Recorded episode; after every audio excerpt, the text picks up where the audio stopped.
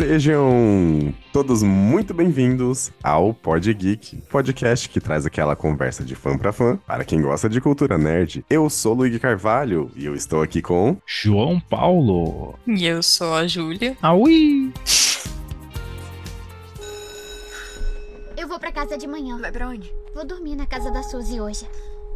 Este é novo. O cartaz. Os jornais chamam de sequestrador. Você não devia falar isso. Você não acredita de verdade nessa história, né? Ele não tá escutando. Ele não pega as crianças que falam.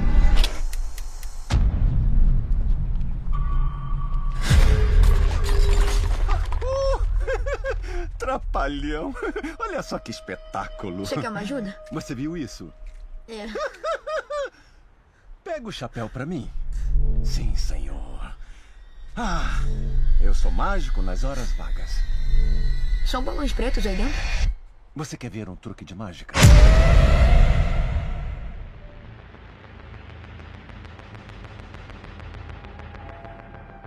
Chegou o momento em que esse podcast vai falar sobre um filminho de terror barra suspense. E começaremos por Telefone Preto, um filme que estava sendo muito aguardado para 2022, mas fica a questão, né? É um bom filme ou não? Você faz ideia do que a gente tá falando ou não? Provavelmente não. eu tenho um probleminha. Mas vamos falar sobre isso depois da sinopse. E a Júlia vai trazer a sinopse pra gente. Ineixon, de 13 anos, é sequestrado por um sádico assassino mascarado e mantido em um porão à prova de som, até que um telefone desconectado na parede começa a tocar, e ele logo descobre que pode ouvir as vozes das vítimas anteriores do maníaco. Uh, Terror. Que é isso, cara? É melhor mudar de canal, não? Não, deixa aí que está interessante. Sim, mas é que eu não gosto de filmes de terror e de fantasma. Medroso. lembrando apenas que esse episódio vai ser dividido em duas partes, não é mesmo, João? A parte de dentro e a parte de fora. Não, minto. Risos. Uma parte com começo com a visão geral com spoilers, sem spoilers. A gente só vai dar uma visão geral. E assim, por cima, né? Ah, o que você esperava, tal, suas expectativas. E depois uma parte com pontos fortes e pontos fracos, que aí a gente vai ter que dar spoilers, pois como a gente, a gente não consegue justificar certos pontos sem revelar partes da trama. E é claro, a nota. Isso aí, muito bom. Eu queria trazer uma curiosidade bem bacana sobre esse filme. Nós estamos falando aqui, acreditem ou não, mas de uma adaptação. Não é muito conhecido aqui no Brasil, não tanto talvez quanto é nos Estados Unidos, mas é um conto do Joey Hill, ninguém menos que o filhão do Stephen King. Vai, filhão! Ele tem esse conto chamado Telefone Preto. Essa obra ela tem inspirações na veia do terror desde a sua concepção. E eu tenho observado essa tendência em Hollywood, não sei se vocês concordam, mas quase tudo que é inovador, como é a história desse filme, é uma história inovadora, é proveniente de uma obra precursora que fez o dever de casa e criou algo único, singular, e aí Hollywood só pegou e falou: opa, gostei dessa ideia, vou trazer, vou fazer um filme. Vocês concordam com isso? Hollywood sempre foi assim. Sabe de nada, inocente! Mas é, eu quero dizer que, antes de tudo, na segunda vez que eu assisti esse filme, eu falei, cara, isso tá me lembrando Desespero, que é um livro que eu adoro, que é do Stephen King. Aí quando terminou, eu fui ver, né, sobre o, o conto e na minha bela surpresa de que foi escrito nada mais ou menos que o filho dele. Exato, exato. É, a Hollywood é aquilo, ela sabe o. se mantém no, no padrão. Tipo, atores sempre são chamados pra ser galões e mocinhas, etc. Galãs, galãs. Galãs são chamados pra ser galões de filme. Enfim, mas é, é, eles. Eles crescem no, no que eles sabem que o público pode gostar, né? Uhum. E você, João, o que que você acha disso? Ao mesmo tempo que o Hollywood fica tentando empurrar certas tendências, né? Querendo ou não, eles precisam financiar as merdas deles. Então, basicamente, tudo que eles acham que dá bom, que vai dar, vai fazer sucesso, vai dar um bom, vai, é, vai de fato trazer um retorno, e o retorno nos filmes é fazer sucesso, gerar comentários, gerar burburinho, eles investem. Como eles têm muita grana e contatos e tra eles trabalham com filmes, assim, eles arriscam de vez em quando. Uma coisa um pouco menos garantida. Uhum. É, ah, como assim um pouco menos garantida? Se o cara já é filho do Stephen King, não, mas assim, vamos supor algo mais garantido atualmente. A Fórmula Marvel. Ai, pega um gibizinho aí, qualquer Spawn, qualquer coisa, e faz uma adaptação de, de herói. Acabou. Pronto, você vai. Então eles pegarem, no caso desse, e fazerem uma adaptação, é de vez em quando. De vez em quando eles pegam 10, desses 10, um é bom, e é isso, eles vão aos pouquinhos. É verdade. É. Não- não- não- ninguém tá revolucionando esse, esse mercado, entendeu? Do horror, terror, essas coisas. Não tá estagnado. É, por enquanto, tem boas obras, mas nada muito fora da caixinha, né? Como costumava ser. E uma outra curiosidade é que o diretor, Scott Derrickson, ele foi o primeiro diretor do Doutor Estranho lá em 2016. Inclusive, ele ia comandar o segundo longa, só que aí ele abandonou o barco porque a Marvel e ele não chegaram num acordo em relação ao tom do filme.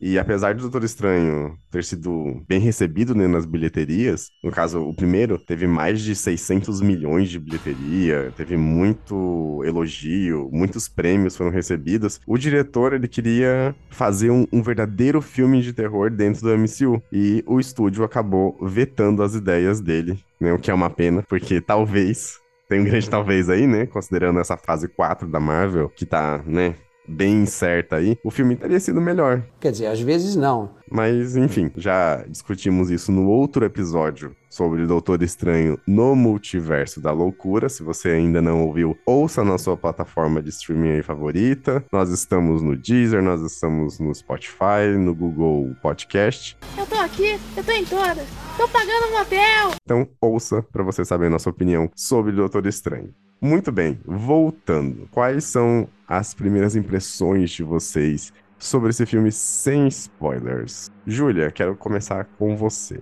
Conte-nos. É, já que você já puxou esse assunto, Luigi, é, eu fico feliz que o, que o diretor Scott se manteve no, no filme do Telefone Preto, que é um projeto que ele acreditava. Melhor isso do que ter que dirigir o Doutor Estranho 2 e ter que limitar as ideias dele, que a gente sabe que geralmente não dá muito certo. Com certeza. Minhas impressões iniciais desse filme. Você tinha avisado que era mais suspense do, do que filme de terror em si, e eu concordo. Uhum. Mas ainda assim, ele criava certas cenas de tensão, não vou dizer assim medo, mas te deixava, tipo, no, na, na beira da poltrona, pensando o que vai acontecer depois. E, mas eu quero deixar claro que é um filme com atores jovens, num, numa situação aterrorizante. E o filme se mantém nisso, mas se mantém bem. Ele funciona dentro desse molde que ele, que ele foi criado. Só entrando um pouco nesse ponto que você puxou em relação aos atores, né? O acerto, um dos grandes acertos, na verdade, desse filme, eu acho que tá justamente nessa questão do casting, né? O, o elenco, ele é muito bom. Desde os coadjuvantes, o protagonista e especialmente, claro, né, o antagonista, que é o Ethan Hawke.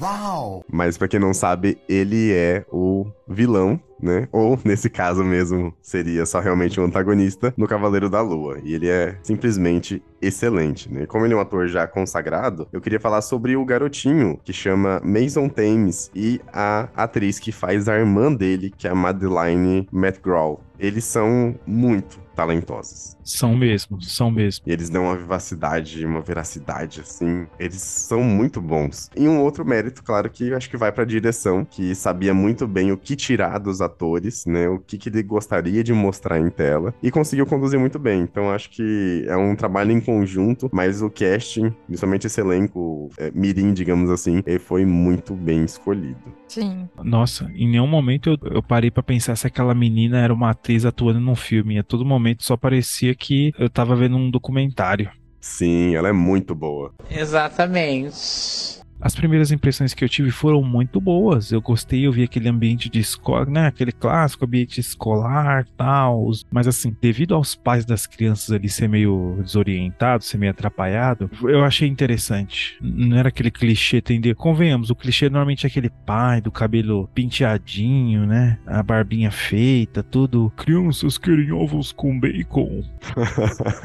não, não é. Eu sei que eu tô certo, obrigado. Normalmente, quando a criança é o protagonista, tipo, normalmente os pais como seres de, né, pináculos da perfeição ali que tem que ser até protegidos, são meio bobões até. É, geralmente, o, geralmente os pais são representados de algumas mídias assim desse jeito, né? Acho que, por exemplo, até Stranger Things, por exemplo, traz os pais desse jeito, como só coadjuvantes que não sabem o que tá fazendo e quem, de, quem resolve realmente tudo são as crianças, né? Sim, e quando os pais são meio estranho ou bravo igual nesses filmes, eles são vilões ou fazem parte do mal, entendeu? Fazem. Uhum. Acontece alguma coisa com eles. Não, não, ele só é. Ele só gosta de dar umas. Eu não vou dar spoiler, dar uma chinelada nos filhos, mas não é que ele é mal. E. Bem, eu achei realista por causa disso. A primeira cena lá deles fazendo barulho no forninho é ótima. Adorei. Mãe! O forninho caiu! É, gostei. Eu gostei do filme. Não é clichê, pessoal. Não é o clichêzão da Disney Master, não é. é. É um pouquinho diferente. Ah, então é perfeito. Não, também não é perfeito, mas clichê não é. É isso. Informação que eu tô trazendo aqui pro programa.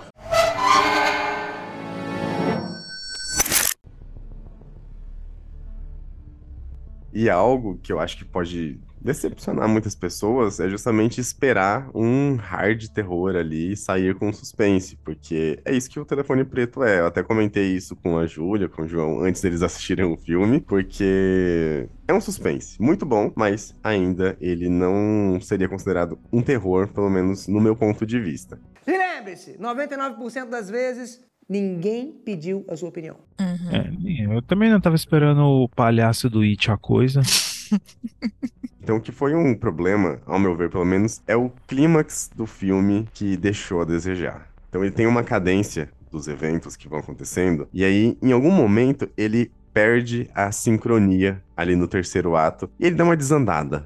O terceiro ato é o final, né? O finalzinho do filme. Então eu achei um pouco anticlimático, porque você acha que vai acontecer um, digamos, embate maior, sem dar muito spoiler, só que tudo se resolveu relativamente rápido diante do que foi construído, que antes estava sendo construído de uma forma tão cautelosa, tão cuidadosa, e aí foi tudo muito rápido e tem um final que, ao meu ver, foi um pouco anticlimático. Não totalmente, mas um pouco. Isso me incomodou levemente. Então eles queria deixar registrado aí esse pequeno ponto fraco em relação a essa obra, sem spoilers. Depois eu adentro mais e explico um pouco mais sobre isso. E para vocês, o que, que vocês acharam do filme em si. Eu gostei do filme. Fazia tempo que eu, é que eu faz tempo que eu não vejo assim um horror, um suspense, um negocinho assim. Então talvez eu esteja mal acostumado. Mas eu gostei. Eu gostei bastante, eu achei interessante. Eu até sugeri pra Raquel ver. Raquel é minha esposa, quem não sabe. É, eu falei que era de suspense, tinha bicho, tinha qualquer coisa, era bom. Ela falou: não vou assistir que eu tenho medo. Eita, homem! Então, assim, o, o fato de eu ter convencido ela que o filme não é bom, que o filme é assustador e ela não ter querido assistir, já mostra que o filme é bom. É. Então é legal, eu é, gostei bastante. Acho que vale a pena conferir. Acho que você deve conferir. Você vai conferir. Não. Eu não concordo com você, Luigi. Eu acho que eu, os três atos do, do filme se manteram sólidos para mim. Mas mais detalhes somente após a, a segunda parte do, do, episódio. Mas eu queria poder fazer a comparação com a, com a novel, que eu não li hum. o, o conto. Porque para mim, é, por exemplo, Stephen King não tem nenhum filme que seja bom. Nenhuma adaptação que foi feita dos livros deles que é de fato bom. Você não conhecendo o conto original, alguns filmes são passáveis, tipo, são interessantes e tal. Mas quando você vê a obra original, você fala, não, peraí, não é uma adaptação fiel. O Telefone Preto, eu não posso dizer se foi uma adaptação boa ou não. Como um filme isolado, eu gostei. Agora, se for ter que comparar com, com conta, isso poderia ser uma história diferente. Foi justo, correto. Então, eu comecei a fazer a leitura. Não cheguei a ler tudo, mas o, o, começo que eu tava lendo ali, até são poucas páginas, mas eu não tive tempo de ler tudo. Mas o começo, ele é muito parecido com o filme. O filme trabalha um pouco melhor a preparação. Então ele dá um primeiro ato, ele traz ali os elementos que vão fazer parte dessa história, todo um background, todo um contexto, para depois trazer o que de fato acontece. Nesse sentido, o filme conseguiu aprofundar um pouco mais do que tem no conto. O conto é um conto curto, então eles tiveram que fazer bastante adaptações para sair daquele conto um pouco mais resumido sido um longa. Mas mesmo assim, é muito interessante. E a ideia também, eu acho que esse é um ponto muito forte desse filme, que é a questão da ideia original de trazer um elemento a mais no que podia ser muito comum, né? Então, pelo que a gente viu, que você até já trouxe na sinopse, ele é capturado e diante dessa captura, ele estando ali cativo, tem algo dentro do cativeiro, algo que é algo a mais, algo não esperado. E eu acho que é justamente isso que faz com que o filme seja diferente, essa originalidade. Show. Concordo. Sounds interesting. Nunca tinha visto esse tipo de. É, vi, né, de certa forma, mas colocado desse, desse jeito é a primeira vez que eu vejo esse tipo de interação, né? Sim, é uma coisa bem fora do nosso dia a dia, digamos assim, do que já foi produzido. Então acho que é uma coisa bacana trazer essa visão diferente mesmo de algo que seja, digamos assim, comum. Então é um acerto muito grande desse filme. Me vejo obrigado a concordar com palestrinha. Bom, e essa foi a nossa visão geral a respeito do filme. Pelo que eu entendi aqui, todos nós gostamos. E aí, quem quiser dar uma chance para esse filme, dê uma chance, porque você vai sair satisfeito, pelo menos dessa sessão. Bom, então vamos precisar entrar aqui dentro do filme, nos pontos fortes, nos pontos fracos, mas full spoiler. Então, quem ainda não assistiu ao filme, pode pular para 36 minutos e 50 segundos. E agora estamos aqui na parte com spoilers, 100% de spoilers. E aí eu quero já começar com você, João. Fala pra gente. Você é uma pessoa que é um perigo, né? Se a gente conversar sem spoiler, porque né, podia a qualquer momento ali sair uma bomba. Mas agora você tá liberado. Desarmamos você. Vocês são muito gentis. Obrigado, amigo. Você é um amigo. E, gente, se em podcasts anteriores não teve spoiler na primeira parte, muito é provavelmente porque o Luigi editou e tirou a minha parte que eu dei spoiler. Mas hoje eu não dei spoiler por meu próprio esforço. E Olha. eu mereço ser reconhecido por isso. Bateu uma salva de palma aqui pro profissional. O que que eu gostei? Um ponto forte. Isso que a gente já falou alguns minutos atrás, porém meio que deixou. Não explicou direito porque é spoiler. A questão dos espíritos que perturbam, no caso, serem do bem. Serem, né? Serem. ajudarem. Porque normalmente filme de suspense, espírito, demônio, essas coisas, o espírito ele, ele te atrapalha, ele quer entrar em você, ele derruba as coisas na sua casa, ele quer que você saia de casa porque ele, a casa era dele quando ele era vivo. Qualquer coisa é inconveniente. Você não pode mais usar o meu corpo. Hum. O espírito nunca é algo bom. E nesse filme, não. Os espíritos meio que, além de ajudarem o menino a sobreviver, o menino a passar nas provas lá, né, que tinha nas coisas, a melhorar, eles ainda não, não derrubavam, não entravam no corpo, eles ligavam no telefone. Espíritos educados, né? Espíritos com certeza com um diferencial. É mole? Ou seja, é exatamente. Ele, se você estivesse usando banheiro, fazendo cocô, dormindo, você não- ele não te acordava. Ele simplesmente ligava e se você precisa- precisasse de ajuda no momento ali, tivesse no momento de pressão, você atendia. Ou então você esperava o assassino subir e aí você atendia depois. That's correct. Nossa, gostei demais desses espíritos é, do bem. Eu sei que alguns ali eram até meio um pouquinho mais perturbados, né? Chegando no final do filme. Bom, ao meu ver, eles não eram exatamente bons, né? Eles eram espíritos vingativos, mas o para mim o interessante é que eles não eram tipo minha existência agora é me vingar. Não, é a minha existência agora é trazer a vingança pra quem me matou. Então eles tinham um foco e eu gostei bastante disso.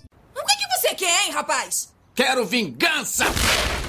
Sim, sim, eram assim, tirando essas piadocas à parte, são espíritos, não são só espíritos bons samaritanos que saíram ajudando todo mundo. Não, eles queriam só que, ali pelo que eu entendi, a vingança e que encontrasse o corpo deles. Sim. Querendo ou não encontrar o corpo deles veio de uma outra fonte, né? Que é da menina, da irmã. Mas assim, acho que em todo filme sempre tem isso, de que o espírito quer que encontre o corpo para ter o enterro digno etc, etc. Então, assim, mas o fato deles estarem ajudando ali, auxiliando, não serem espíritos que perturbam, que acordam, que possuem, etc. Eu gostei. É um conceito que eu, eu, eu vi que em algum momento ele ia ter um espírito, mas eu achei que ia perturbar o moleque lá embaixo, ia fazer alguma coisa do tipo, entendeu? Uhum. tinha a história e os espíritos iam chegar e iam bagunçar a história. Ia dar tudo bem de, de algum jeito, mas só que não, eles entraram pra organizar a história. Sim, se fosse um terror mesmo, ia ficar aparecendo um espírito diferente a cada cinco minutos pra dar uns gritos na tela e Sim, sim. matar a gente do coração. Ia ficar revezando o, assass... o, o psicopata e os espíritos perturbando o moleque. Sim, sim. Então eu gostei muito disso.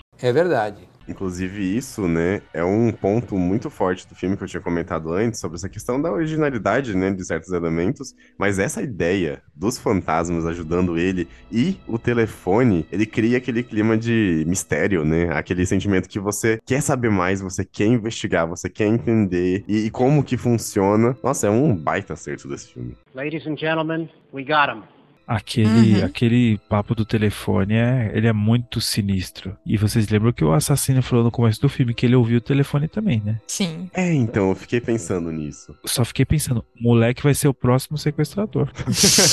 Termina aqui meu ponto forte. Eu só queria comentar que a última vez que eu vi um filme com esse conceito foi em Gasparzinho, o Fantasminha Camarada. Muito justo. O miserável é um gênio! e você, Júlia? Quais são os pontos forte ou fraco que você viu com spoilers? Primeiro ponto, que acho que é o, o grande diferencial nesse filme pra mim, além da, da questão dos espíritos, é que o enredo andou só por causa da mediunidade que o Finn e a irmã tinham. Porque o pai comenta que a mãe deles também era, era mediúnica, escutava espírito e essas coisas. Sim. Tanto é que os outros fantasmas falavam, o telefone tocou pra todos eles, mas só quem aparentemente conseguia escutar era o Finn. Então, se ele não tivesse essa mediunidade, ele só ia morrer ali e acabou a história. Uhum. O Finn, ele, não teve a vida mais fácil até o momento, mas muitas das experiências que ele já teve na vida foram úteis para ele conseguir passar nessas, entre aspas, provas que os espíritos davam para ele. Então, por exemplo, quando ele tem que ser silencioso para abrir o cadeado, ele já tinha experiência tendo que ser silencioso perto do pai dele. Aquele foguete dele que ajudou ele pra caramba quando ele precisou da, da lanterna e etc. Enfim,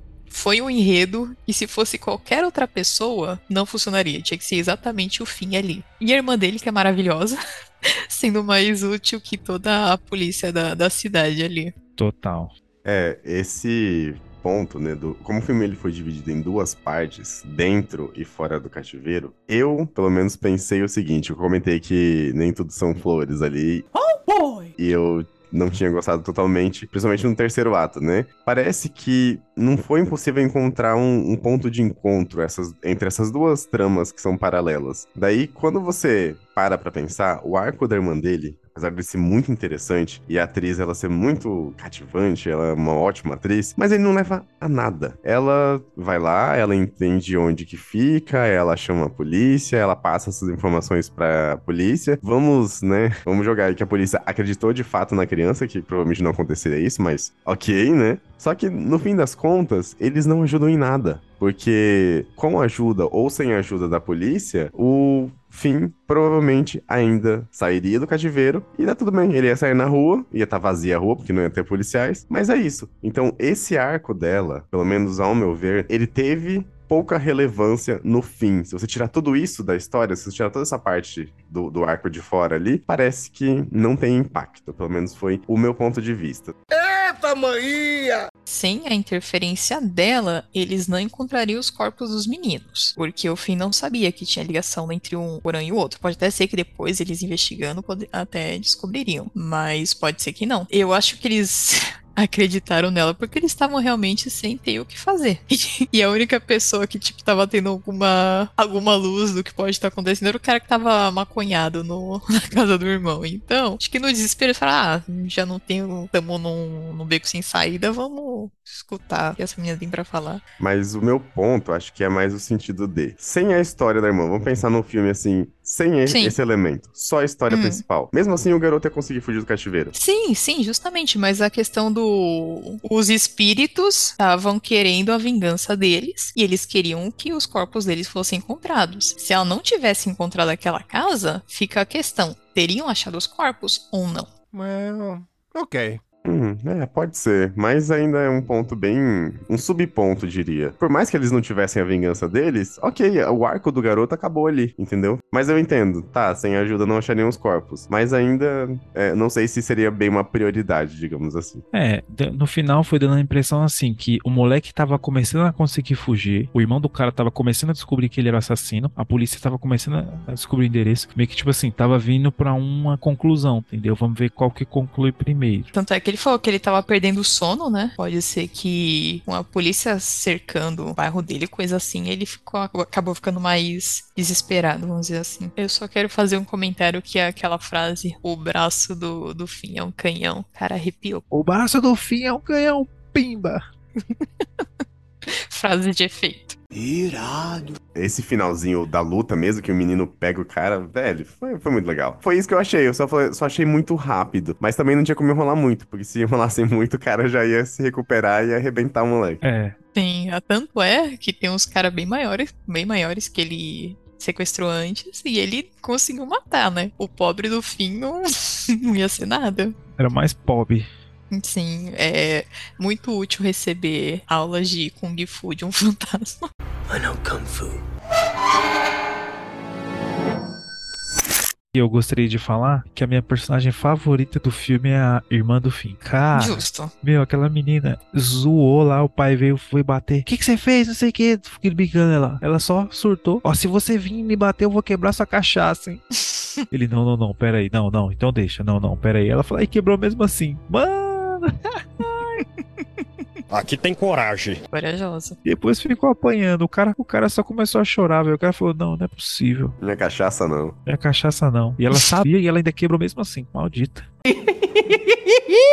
Mas e aí, João? Fiquei sabendo que você tem um ponto fraco pra esse filme. Conta pra gente qual que é. Eu tenho. É bobagem, mas eu acho que se é um filme de suspense e tem toda uma coisa psicológica, tudo tem um, um fundo por trás, eu achei que é um furo. A questão é o seguinte. Tudo indicava que o psicopata tinha meio que um modus operandi diferenciado ali. Era tipo um mágico, né? Parecia que ele era um mágico. E por algum motivo, quando ele sequestrava as crianças, ele trazia umas bexigas pretas, meio que embolava na pessoa, jogava lá dentro, depois soltava a bexiga. Foi assim com todos, né? E aí, quando foi com o Fina, aí mostrou certinho como que ele trabalhava tal. Ele chegava e que é, é, pega aqui um doce. Na hora que a pessoa vinha, ele metia o spray, apagava a pessoa, jogava, pegava o balão que tava dentro da van, esfregava o balão na pessoa e soltava. Fazia tipo um bolololo e soltava o balão.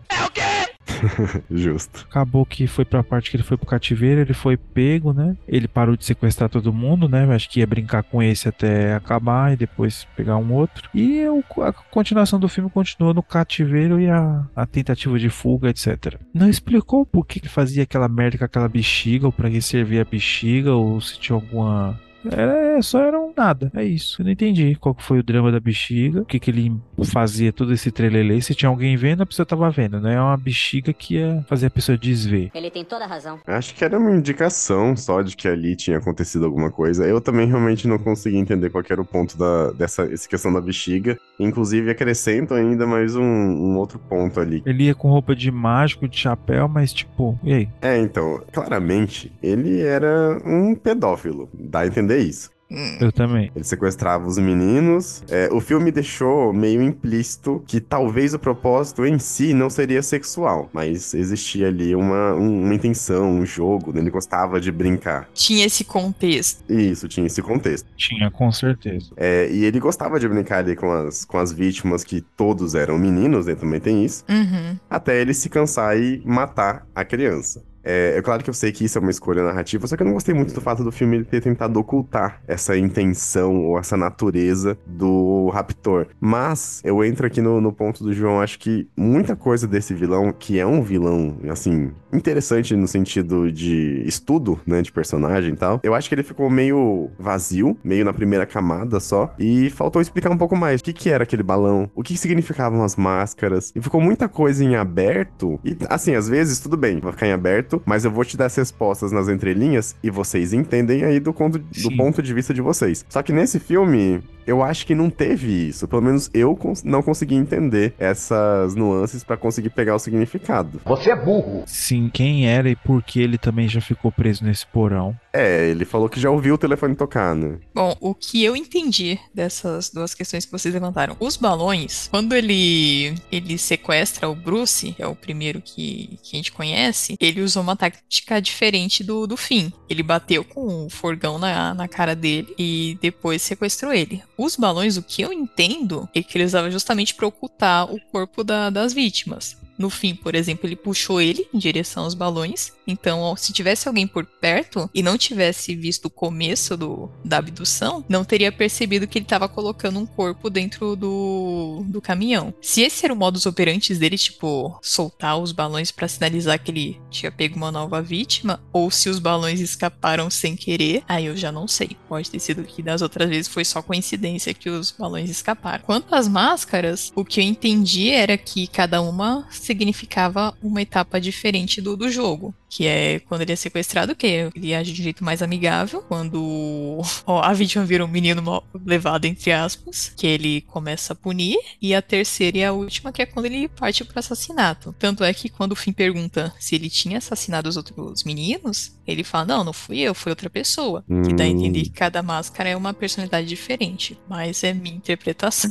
Não posso estar completamente por fora. Hum, puta sabedoria desbalanceada, bicho. Assim, é um ponto de vista, eu gostaria, acho que, de ter entendido isso também. Ou então que fosse um pouco mais claro, sabe? Mas uhum. eu não consegui, pelo menos, pegar essa nuance de que tinham outras personalidades. Como É. foi no caso, por exemplo, de Fragmentado, sabe? Mas era mais explícito. Mas mesmo assim, não dá a entender que tem outras personalidades. Mas a questão das fases do jogo faz sentido. É, eu não tinha pensado por esse lado. Eu só achei que cada hora ele vinha com uma, que ele tava de bom humor, mau humor. Eram três no total. Uma sem boca, a, uma acho que era com a boca sorrindo e a com, a, com, a- com o rosto triste. São desperdícios que o filme acaba fazendo de conceitos que são interessantes, são elementos que são interessantes, mas são desperdiçados. Esse conceito das máscaras, o psicológico do personagem, do vilão, no caso aqui, é, ele só não é totalmente, digamos assim, desperdiçado porque é o Ethan Hawke, né? E Sim, de várias sim. camadas ali na interpretação dele, ele não precisa dizer nada, mas ele consegue transparecer. Então, até pelo contexto que a trama se passa,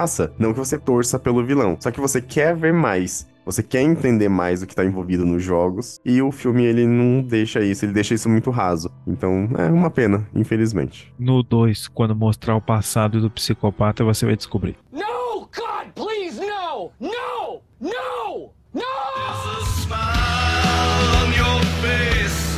Ponto forte final, justamente, é o Ethan Hawke. Porque você tem interesse de saber mais do, do personagem dele. A interpretação dele tá, tá maravilhosa.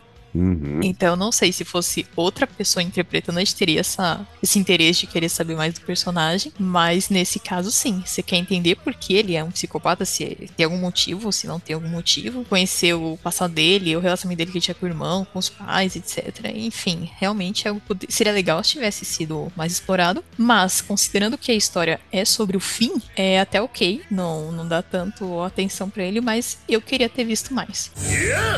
É, eu acho que podia ter sido feito de uma forma talvez mais econômica, sabe? Mostrar talvez alguns elementos na casa que dessem a entender algo assim, uma foto, algo que, que conseguisse transparecer, talvez algo até no próprio cativeiro. Mas, é, enfim, não tem isso no filme, isso é fato. E que se tivesse, talvez a experiência seria um pouco mais imersiva no sentido de narrativa. Sim. Mas e aí, Júlia? Tem mais pontos aí? Eu tenho um ponto fraco que também é bobinho, como o João disse, é porque o, o ator do fim, é, ele é um ótimo ator, não, não vou tirar esse mérito dele, mas ele passava tanta uma impressão tão forte dele ser um famoso não reaja, ele ter uma maturidade emocional, etc, que na cena que ele chora, que acho que ele quando ele não consegue abrir o frigorífico, ele não conseguia me passar essa emoção de tristeza, não sabia se ele tava rindo ou se chorando de fato.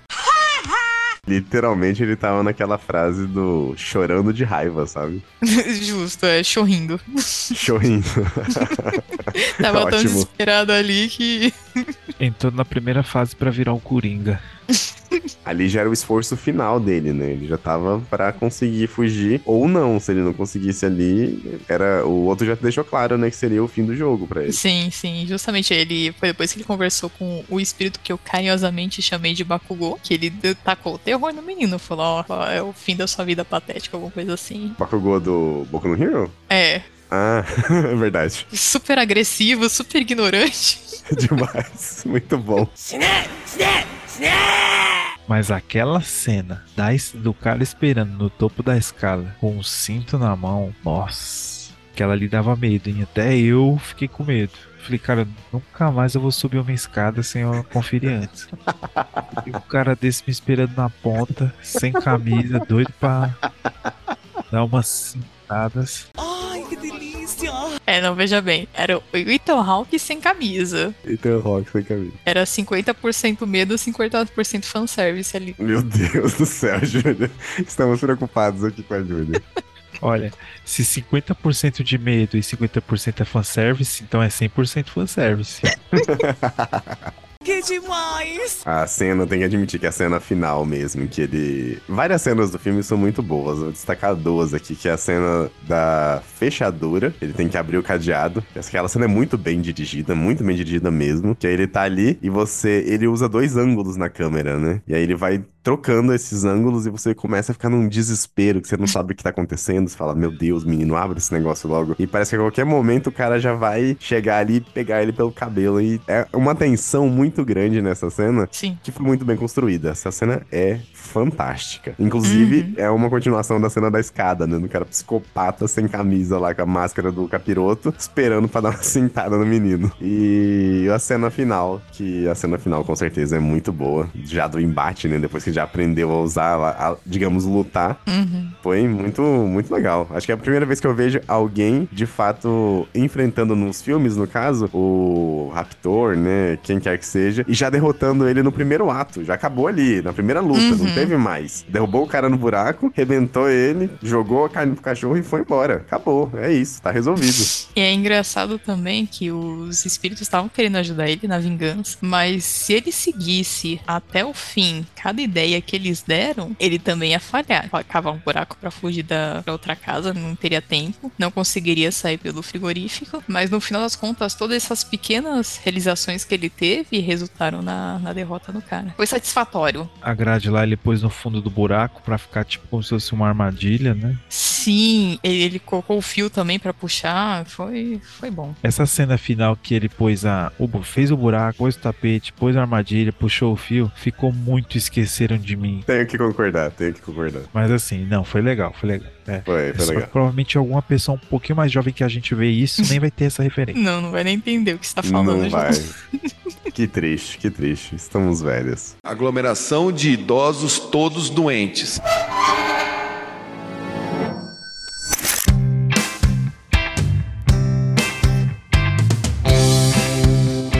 Chegamos então ao momento em que vamos dar a nossa nota para este filme, para o filme Telefone Preto. Diante de tudo que nós expomos aqui, então temos os nossos pontos fortes e fracos, e eu quero começar com o João, sabendo dele. De 0 a 10 colheres de pod geek, João, quanto você acha que valeu esse filme? Quanto valeu pra você?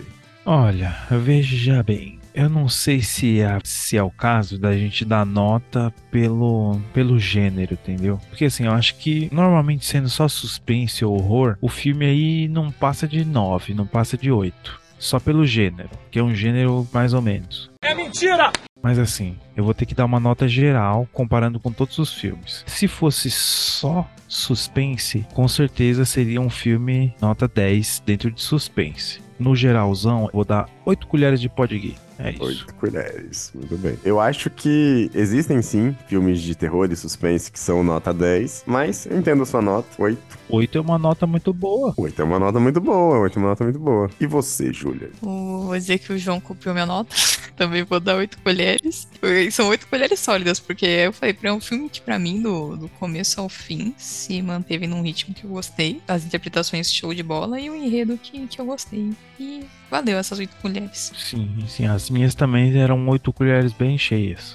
Justo. Você, Luigi, qual é a sua nota? Bom, vou fugir um pouco aqui da nota de vocês, mas não tanto. Vou dar um 8,5 para esse filme. Tá bom. Tá bom? Então, esse 8,5 aqui, esse meio só do Ethan Hawke, fez o filme ser ainda melhor. Mas tiveram alguns pontos que eu não gostei tanto, como eu comentei, algumas coisas de. Assim, de narrativa mesmo. Sim. Acho que alguns elementos da narrativa são muito bons, foram desperdiçados. Tem muitos elementos que são muito bons, mas que não conversaram entre si as duas tramas, né? A parte externa e interna ali do cativeiro. Mas de uma forma geral, é um filme excelente. Talvez faltaram algumas respostas, por isso ele não tem uma nota maior aqui. Sim, se ele fosse completamente fechado, ele ganharia um 10 facilmente. Concordo. Mas ainda assim, mesmo que não dê todas as respostas, é um filme excelente. E aí, a nossa nota do Pod Geek é 8.1 colheres de Pod Geek. Tá bom. Filme fortíssimo, recomendamos a todos. Recomendamos a todos. Assistam. Sim. Bora!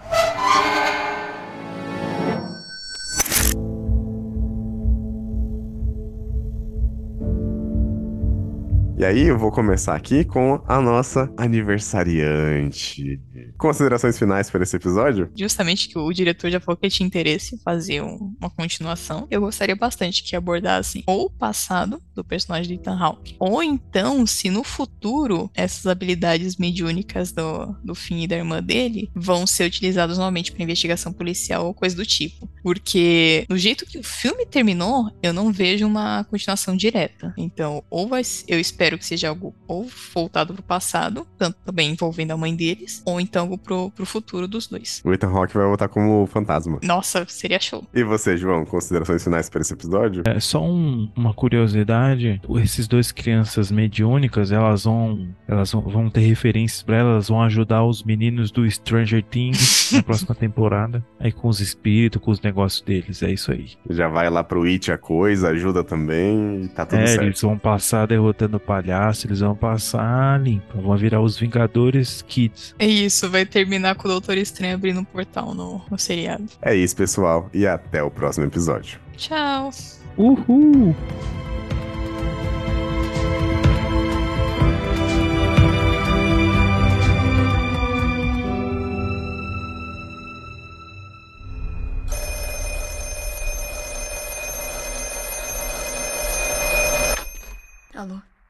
ночлег.